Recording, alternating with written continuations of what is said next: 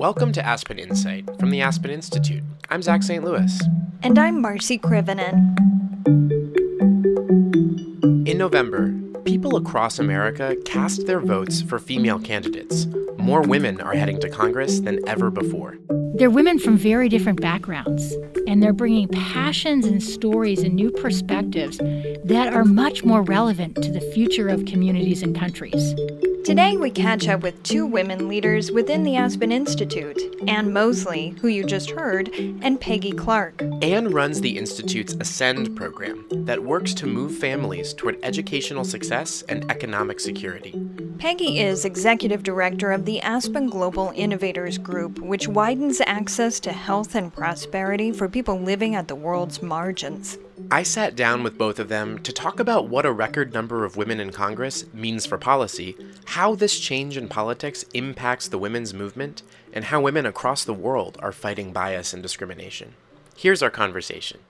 I wanted to get you guys in the studio because we're at this really exciting moment, I think, in our political life in this country right now. Last month, we saw a historic number of women elected to Congress. Over one hundred women are going to be entering Congress or still in Congress next month for this new term. And you both do work that touches on women in leadership. And I'm curious about your thoughts on this. And I just really wanted to get your input on what this could mean for the country. And maybe we could start with, you both work on this initiative here called the Aspen Forum on Women and Girls. Can you tell me about what that is, how that's a collaboration between your programs, and what that's all about? Thanks so much, Zach. I think the Aspen Forum on Women and Girls is both an organic and then a really strategic collaboration that uh, both Peggy and I with our colleagues have wanted to sort of create a real space for the next set of conversations that need to happen, that need to happen at the right way with the right people at the right time. We really want to have the right leaders around the table, and that's cross-generation. That's bringing leaders together from different sectors. You know, what are we learning from the military that could also inform grassroots or academia that could inform business? But very cross-sectoral, absolutely intersectional. Both uh, Peggy and I bring a real historical reverence to this work, and when I think about the seminal work of leaders like Kimberly Crenshaw, who really put intersectionality Um, on the map, and now now the next generation, it rolls off their tongue. But that we think about women in the greater context of race, culture, justice, and class, and all of these pieces. When Peggy and I thought about this, we wanted it to be about solutions. Um, we want to really understand the problem. We want to define it. We want to solve it. But this is about shifting into a new portfolio of solutions that are going to put women and girls at the center. They're going to shift the power paradigm, and they're going to make a difference in the lives of women and girls, but also for families and communities and economies, and quite frankly, the future of democracy. You know, Peggy has been an inspiration to me and is a dear friend who I've tracked her work both in the U S and around the globe. And I think there was a spirit that we wanted to be, to contribute in whatever way made sense for our work and for the Aspen Institute to help usher in a new conversation that could put that Aspen leaf to work for women and girls, and really the future of economic justice, democracy, and opportunity. Great. Beautifully said, Anne. We are at a really, really poignant moment in the women's movement. And to me, it feels like this sort of box has been cracked open, and, and the sunlight has started to pour in, and all of these sort of skeletons have come out of the closet. Um, and we are seeing things that were right under our nose, but we, we never knew it before. Um, so some of these things are, you know, deeply emotional and deeply complex. So Uh, for example, watching and understanding the severity of um, sexual abuse, for example, in the in the U S Olympic um, coach, and watching one after another young girls come forward and say that this has been happening literally for twenty years and influenced their lives. And so we are all complicit in having these kinds of things happening under our nose, but not acknowledging them or acting on them. And similarly, the Kavanaugh hearing um, with Chrissy Blasey Ford, a young scientist, a scientist um, standing forward and saying why, um, why, what was happening with the Supreme Court nominee. So I feel like we're in this moment when, particularly at Aspen, And Aspen is not afraid to walk right into the middle of the most difficult questions we're having, that this is a, is a really key issue for each of us individually. How are we perceiving of gender relations, and how can we look anew at unconscious bias? And um, two, more pragmatic, how can we as a corporation, Aspen and the military and everyone else, respond to looking at new ways to address what we see as much, much greater um, discrimination against women. Um, so, so for us, it's very, it's a personal um, mission, Aspen Forum on Women and Girls, and um, I think Anne and I are of different generations ourselves, and she's more focused on the U S, I'm more focused internationally, but I am feeling increasingly impatient to be very, very brave and very, very bold. And so the work we've done so far is to bring some of the leading thinkers um, to put some of the hardest questions on the table. So a big part of this is bringing a gender lens to policy work. And what does what does that look like in practice, and why is that an important thing to do? Why does that kind of work matter?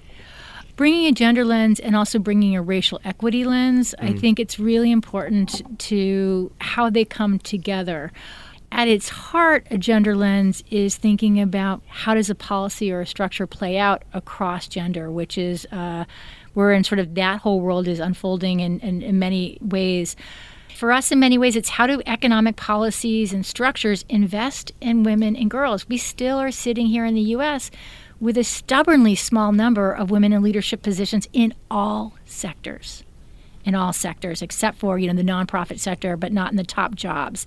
And how we think about uh, the the power paradigm playing out so that if it's women from the most, you know, low-wage work, for example, women of color that are, you know, working, for example, in, you know, um, at a hotel, and they are doing the room cleaning service and the kind of abuse and centers that happen there, how do we make sure that that corporate structure says no longer is that acceptable or possible? That's not just the right thing to do, but that's like standard business practice. Right, exactly. Yeah, you know, I think, Zach, to me, the terminology gender lens um, is not as important as unpacking what that means as us tapping into a sort of a zeitgeist and an emotional moment that we're facing. Because um, I, for example, in terms of terminology, you know, I'm so surprised that people um, are uncomfortable with the term feminist. And there's this whole raging battle that first wave, second wave, third wave feminists, and are we um, recognizing enough the complexities of, of how we have fought this battle for women's rights. And um, what I feel more is is is really kind of just more emotional, like let's let's get down to work. And so gender lens has often been used to try to bring more resources. So for example, in a given impact investing fund or a bank, or the, the gender lens would be to say how much of this money is really going to women-owned businesses. Um, but but again, this are, those are just labels and terminologies that are not going to take us where we need to go in terms of understanding why the United States is so far behind in terms of, of women's equality to the rest of the world. World, and then how we can be better humans to each other. If I can jump on to um, Peggy's calling out this moment in time, the zeitgeist, because I think that's precisely it. This is an incredible moment in time where, as Martin Luther King talks about in a letter from Birmingham City Jail, the creative tension that happens at a moment when there's, you know, real changes afoot and there's also real pushback. And when I think about the You know, the one-year anniversary of the Me Too social media campaign and the Time's Up, I'm sort of looking for that bumper sticker that says, Time's Up. No, I'm actually fed up. And it's time that we move beyond and flip this script. And so we think about this wave of um, women who've been elected to office, both here in the U S and around the world. They're women from very different backgrounds. And they're bringing passions and stories and new perspectives that are much more relevant to the future of communities and countries. And I do think how we are ushering in this new wave from a position of power and relevance and purpose that is going to lead to sustainability, that is going to lead to justice in very concrete ways.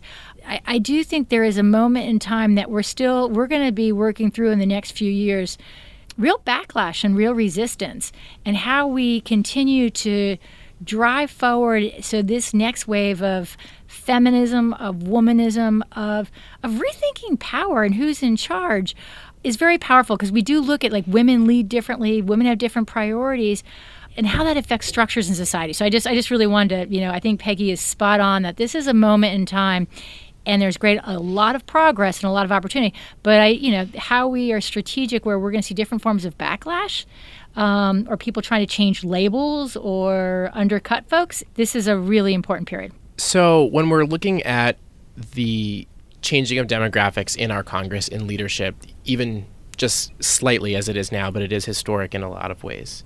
Are there specific policies that you think could be enacted by a more diverse leadership in this country that have been overlooked? Well, there's some that are really, really obvious. And, and I, I also want to just jump on what you said. It's it's really exciting and fun that we elected one hundred, one hundred women members of Congress um, in this past midterm election. It's so interesting.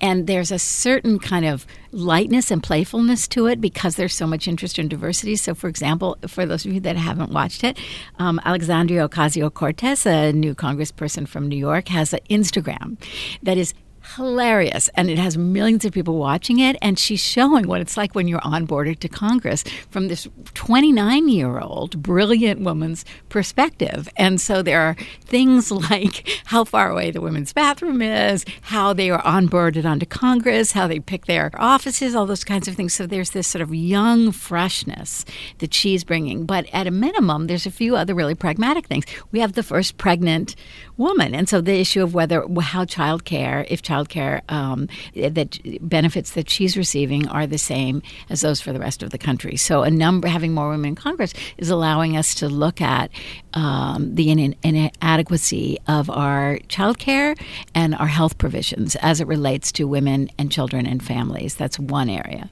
Looking at this wave who brought in, I think adding into sort of Peggy's story, there are folks and women who have never run for political office before. They were just fed up, time for a new era. Well, and it cracked open that democracy, hey, it's anybody's game. Yeah. It's not the old boys network. And, you know, one funny story is Lauren Underwood, who was a um, long shot, successful new congresswoman for Illinois. She, I had the chance to meet her twin sister, Lindsay. And she said, hey, my sister's running for Congress in a Republican uh district outside of Chicago. And she jumped in as someone who is a nurse and had done work around healthcare and also has her own health challenges. And she said, I want to make sure healthcare is available for all. And she had more than ten Democratic other primary challenges, um, you know, kind of challengers that had more kind of political or traditional experience. She beat them all out and ended up actually beating the Republican candidate because she had the right message, purpose, sense of connectivity, freshness that Peggy puts out there. Yeah, I totally agree. And, you know, and I think um, to your point, Zach, it's interesting. You're saying sort of what are some of the policies that bring forward. What's so intriguing is very often the women's agenda is the family's agenda. So there, you know, research forever and ever has shown that if you invest in a woman, that that leads to, that generally goes towards the family's well-being and towards the children. So not only in the U S, but everywhere, the women's agenda is kind of a basic human agenda. I want my children to be able to go to school. I want to be able to take care of healthcare need if we have a crisis. Um, I want my community to be safe. And so I think what we saw about this this women's wave that just happened in the midterms and then what's happening globally is it's a it's a really ground game. It's like, what do I need in my community? And what are these sort of basic needs that families need? And so I think that, I think there's a huge movement. And, you know, women are a little bit better place to bring those issues forward and will continue to bring those issues forward. So, for example, um, on the global side, um, we see women taking over countries that were deeply conflicted, um, years of, of, of conflict and violence, who are simply bringing forward an agenda of peace and security and education and health. And so those are the key issues, they're the key social issues. And I think the women's wave is is claiming that in a very grounded, practical way. And that's why we saw some of the victories that we saw this time.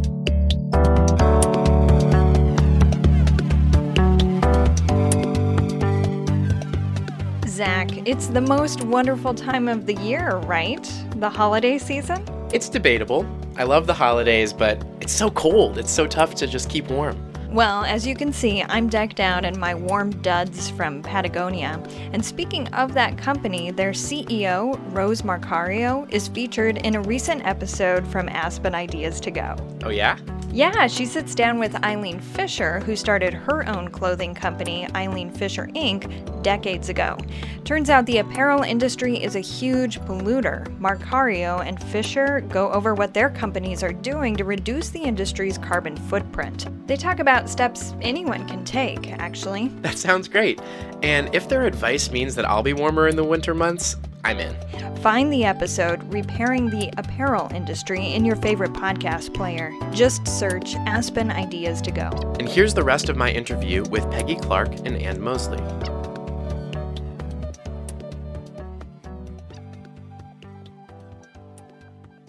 So you just brought up something I wanted to bring up, which is the fact that you're with Tarana Burke this summer in Aspen, and you were on a panel with her. Um, so Tarana, good morning. Thank you so much. Um, called What's Next for Women. And this was, again, in June of, of this past year. This was before the midterms. This was, we were really in the height of talking about Me Too. It was dominating national headlines. And you each said some things that um, I'd like to recap for you now. Uh, and you said that when we think about what's, what's next, next for, for women, women, it's not... It's not women versus men.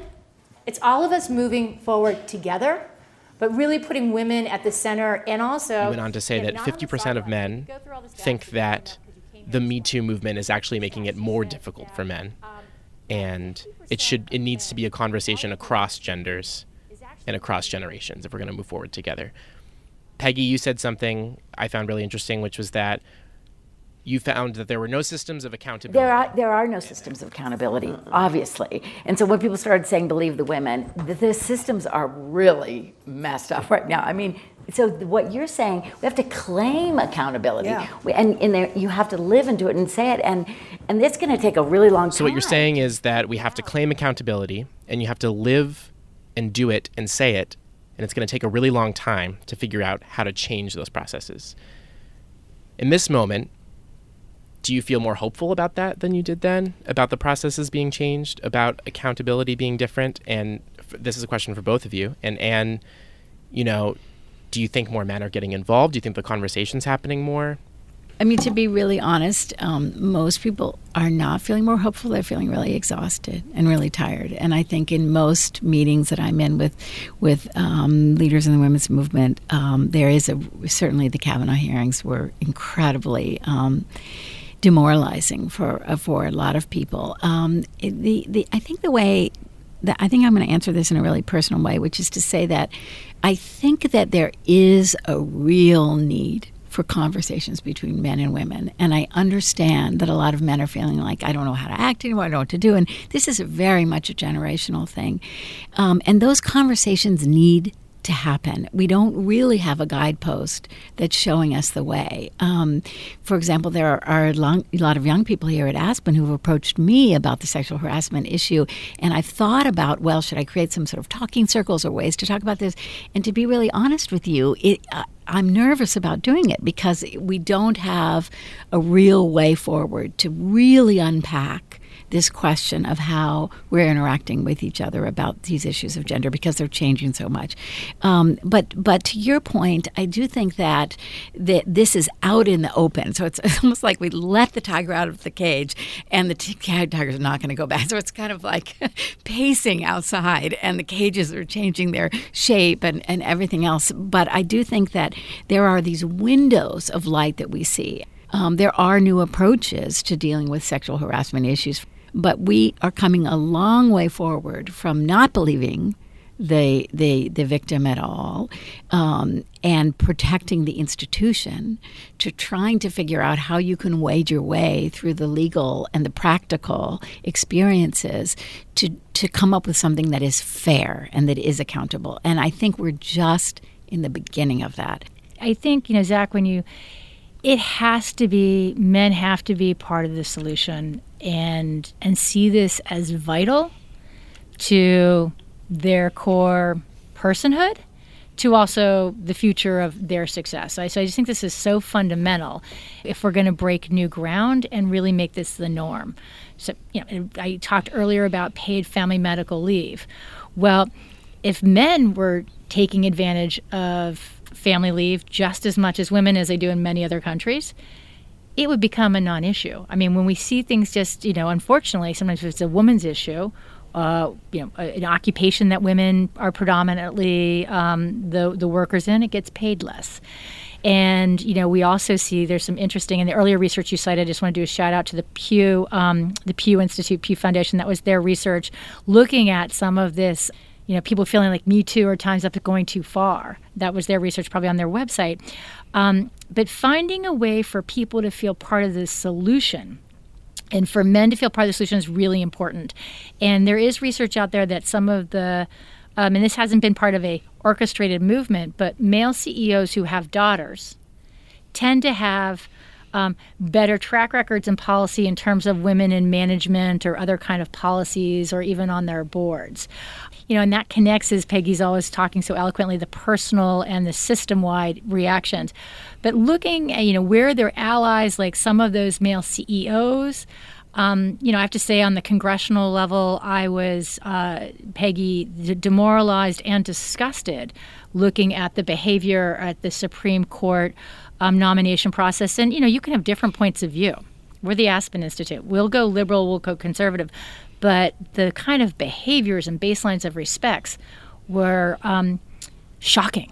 I have a sixteen-year-old son and an eighteen-year-old daughter, and that was the most politically awakening and alarming moment for them both, thinking about this is acceptable behavior and it can lead into a Supreme Court justice. So I just think there's a there's a, a moment when we also think about the next generation that they're ready to step into this conversation in a whole new way, and we need to get behind that. So We're, we're talking about the women's wave. The fact is that this isn't just a domestic wave. This is an international one as well. And Peggy, I was wondering if you could take us through some of the lessons we could learn from women in leadership that are happening around the world right now.